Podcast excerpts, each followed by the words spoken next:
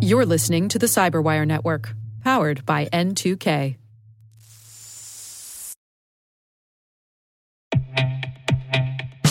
And now, a word from our sponsor, SpyCloud, the leader in operationalizing cybercrime analytics. Traditional threat intelligence is a thing of the past. Cyber criminals are stealing vast amounts of credentials, session cookies, and financial data every day, and it's hard to keep up. SpyCloud is the trusted partner businesses turn to to fully understand their darknet exposure risk and neutralize threats before it's too late.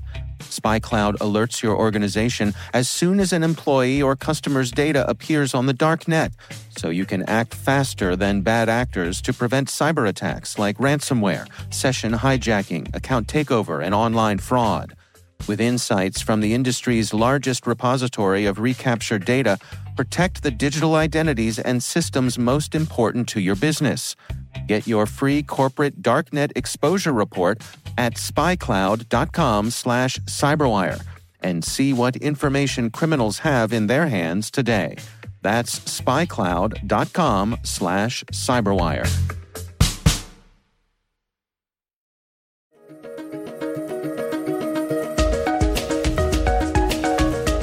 Hello, everyone, and welcome to the CyberWire's Research Saturday. I'm Dave Bittner, and this is our weekly conversation with researchers and analysts tracking down threats and vulnerabilities and solving some of the hard problems of protecting ourselves in a rapidly evolving cyberspace. Thanks for joining us.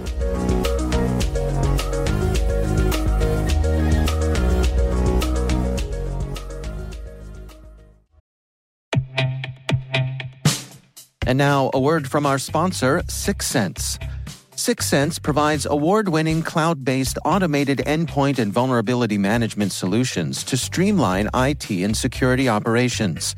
With its advanced platform, businesses gain complete visibility and control over their infrastructure, reducing IT and security risks and optimizing operational efficiency.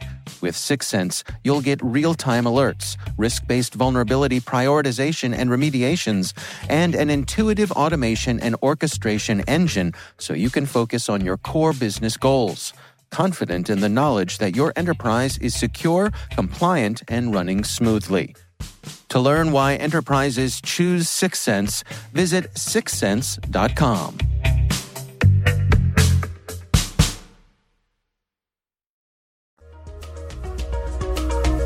So basically, fast flux network is a network that is compound out of many different infected machines uh, being controlled by the same owner, the same botnet owner.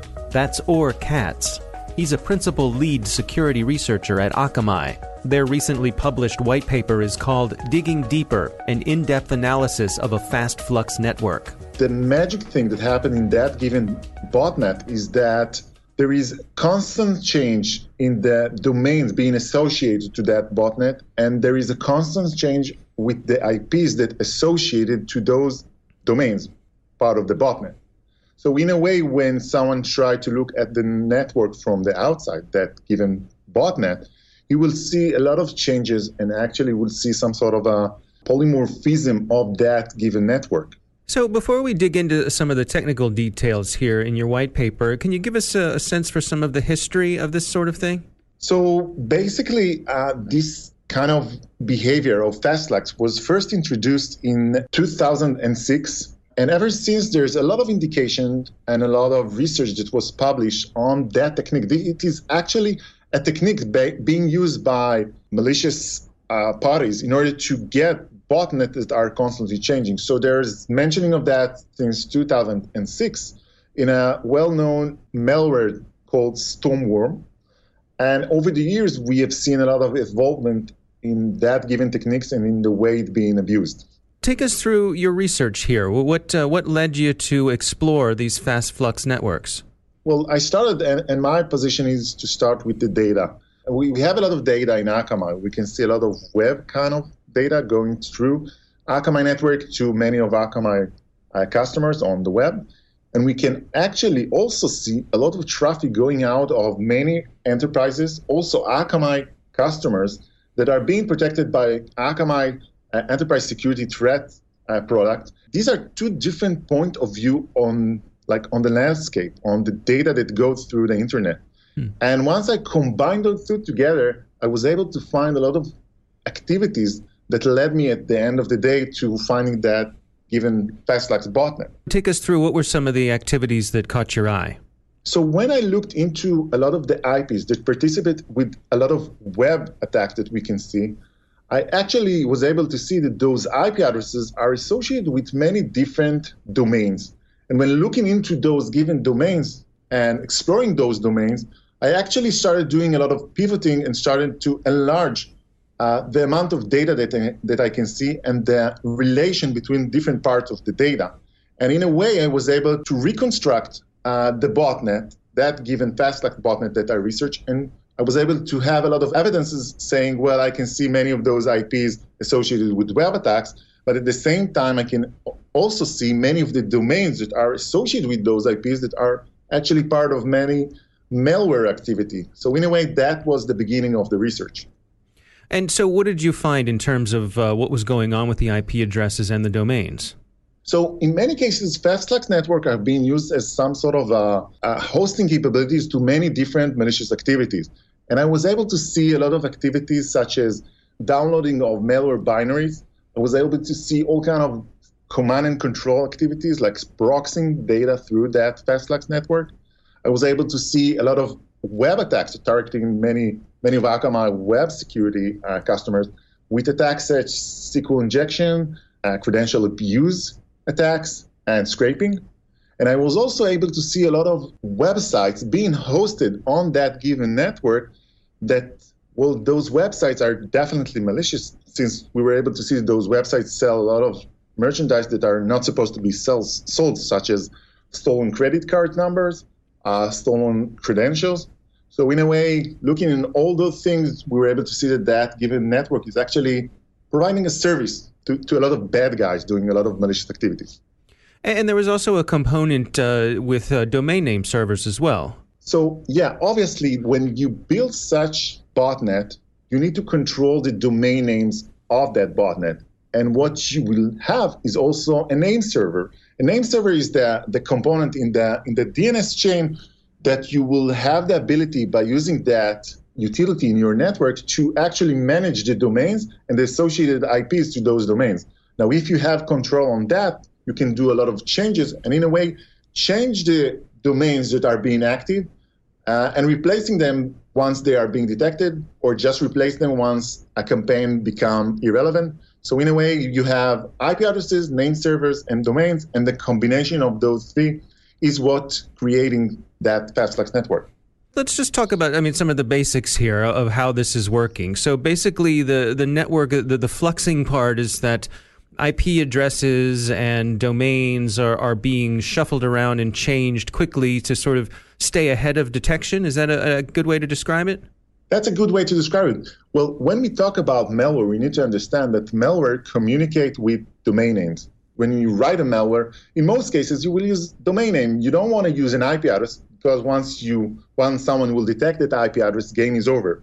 So the bad guys are doing the same thing that we are doing. They're giving domain names to their services. Now domain names can also be detected. Well, if you will do a reverse engineering on a given malware, you will have the domain name. Now, if you have some sort of a infrastructure of domain names that is constantly changing, and also the IPs that are associated to those domains are constantly changing. That create a lot of noise and a lot of ability to the bad guy to keep being undetected and have a very strong and stealth infrastructure. And this is what the bad guys are trying to do with the fast flux networks. Can you give us an idea of the, the scale of this? How many IP addresses and domains are we talking about? So, on the time frame of eight weeks, observing that given network, we were able to see uh, over 14,000 IP addresses that are associated with the network, uh, over 100 domains, and over 20 name server, different name server being associated with the network. And this was on the time frame of eight weeks. What we know today is that when we look today on some of the data from the time that we actually conducted the, that research, is that most of the IP addresses that we saw on the time of the research are not relevant any longer. They already changed meaning the infected machines that are, when you combine them together, are part of that network, are already not relevant. They change those infrastructures, so they constantly change. One of the things you discovered in your research was that there was a, a separation between the command and control network and the hosting network. Can you describe that for us? Yes, when we started the research, when we look on all the network, we didn't have the knowledge of doing segregation and, and having the ability to differentiate what really happened on the network. And while we conducted the research and while we progressed with the research, what we were trying to see is if there are different services being hosted and what is the different properties and what are the different attributes that being associated to those different networks. And once we did some sort of a relation graph between different entities in the network, we suddenly were able to see that the network is actually being divided into two separate parts. One part is a part of the network that we had evidences showing that that part of the network is being used for command and control activity, CNC. And on the second part of the network, we were able to see a lot of other activities such as hosting activity. As I mentioned before, hosting of web services that are illegal, uh, hosting of malware's binaries, all sort of uh, malicious activity that are being hosted on that segment of the network. So, in terms of where these uh, infected machines were being hosted, what was the geographical spread? So, what we were able to see is that majority of the infected machine that belong to that network or associated with that network are being hosted in Ukraine, Russia, and Romania. This is what we were able to see. There are other countries and other resources from different geographical location, but the majority, the mass majority of the resources are from those countries. Now, there was a, a bit of um, a misdirection here. I mean, some of the, am I correct? Some of the IP addresses or domains were uh, were legitimate uh, domains from Fortune 100 companies. Is that that accurate? Yeah, we were able to see that. For some reason, we were able to see that there are some of the IP addresses that are associated with the network are actually IP addresses that belongs to Fortune 100 companies. Now that surprised us, and we looked into those IPs and we checked it out, and we were able to see those IPs are actually not part of the network. They are associated with the network, but they are not truly being uh, uh, infected machines that are part of the network. And what we believe is the reason for seeing those IPs is that the bad guys are trying to get the reputation of those IP addresses belong to Fortune 100 companies and by using those IPs as part of the network, they get that reputation, that, that good reputation. Now, in terms of communication, it doesn't affect the communication of malwares with the network because once you get a DNS response from the name server, the, the botnet name server, you will get a list of IPs. Some of those IPs will be the IPs of the infected machine, and other IPs will be IPs of those legit IPs for those Fortune 100 companies. Now, once they will fail communication with the Fortune 100 company, they will try to do communication with the infected machine. And in a way, that's preserve the communication level of the network while still having those IP addresses that are legit IPs. So, what kind of malicious activity were you seeing uh, running on this particular fast flux network? Uh, we were able to see communication to command and control server. We were able to see um, all kind of services being hosted on the malware. We were able to see binary files, and we verified that obviously that belong to well-known malwares being hosted on that network. Uh, we were able to see all kind of websites, illegal website being hosted on the network, a website that sell stolen credential or stolen credit card number or offer all kind of spamming activities. And we were also able to see phishing websites. Well, we suspect that those phishing websites, since their name looks like websites that are part of phishing campaign, that used to be related to the network but are not currently active. Yeah, I was interested too that a part of your research showed that um, when it came to uh, scraping, that there was uh, a timing factor that they did their activities during the day. Yeah, we saw that according to the data that we're able to see that that the activity of the scraping is some sort of behavior of a normal kind of behavior of users against networks. And, the reason for that is that we suspect that the bad guys know that when you have web scraping activity that looks linear or looks like it's not changing over the, the hours of the day, then you will be, well, it will be easy to detect such activities. But when you behave like humans in their activities against websites, you have much more or better capabilities to remain undetected and under the radar. So, what are your recommendations for people to protect themselves against these sorts of networks? I think that trying to look for those networks on your own is very challenging. It was very challenging for me. So I think that in a way, you have to have a layered security in your organization. You need to have good endpoint security. You need to have great next generation firewall in your in your environment. But you should also look on all the traffic that goes out of your organization into the internet. Try to identify malicious activity from your organization or your home to the, the internet that was classified as malicious and stop that activity while it starts. And when you stop DNS traffic, when you know you are going to a highly malicious website through DNS traffic, when you stop that, you stop the chain and the traffic will not go through. Do you have any sense for how many other fast flux networks are out there? Is this a common thing? It is a common thing, but I'm not sure there are a lot of such networks again, the level of sophistication need to be on some sort of um, technical capabilities that need to be provided. But more than that, you need to have infected resources in places in the world that you will have some hard time mitigating those infected machines and solving the problems that related to those infected machines. And in terms of uh, attribution, I mean, you mentioned that the networks seem to be coming out of Russia and uh, Ukraine. Um, is your sense that these are primarily being run as criminal enterprises? Is there a nation state component? Do you have any uh, any any opinions on that? We don't have any indication on attribution at that point for the network, so we really don't know if it's nation state or just criminal organizations. What is your sense for the, the general sophistication of a network like this? Is this something that's difficult to set up, or is, would it be fairly routine for someone? I believe it's not that simple to build such network, create a lot of challenges. Building such networks uh, require a lot of skill sets that it's not trivial. You have to manage that network over time. You need to make sure that it's being sustained. So in a way, yeah, the, the level of sophistication is getting much higher. And obviously, we need to keep up the pace and make sure that we have the best solutions that we can to stop those bad guys from doing those things. So obviously, we are in the cat and mouse kind of activity here or kind of game, and we need to, to win that game. Our thanks to Or Katz from Akamai for joining us. You can check out the research paper digging deeper and in depth analysis of a fast flux network on Akamai's website.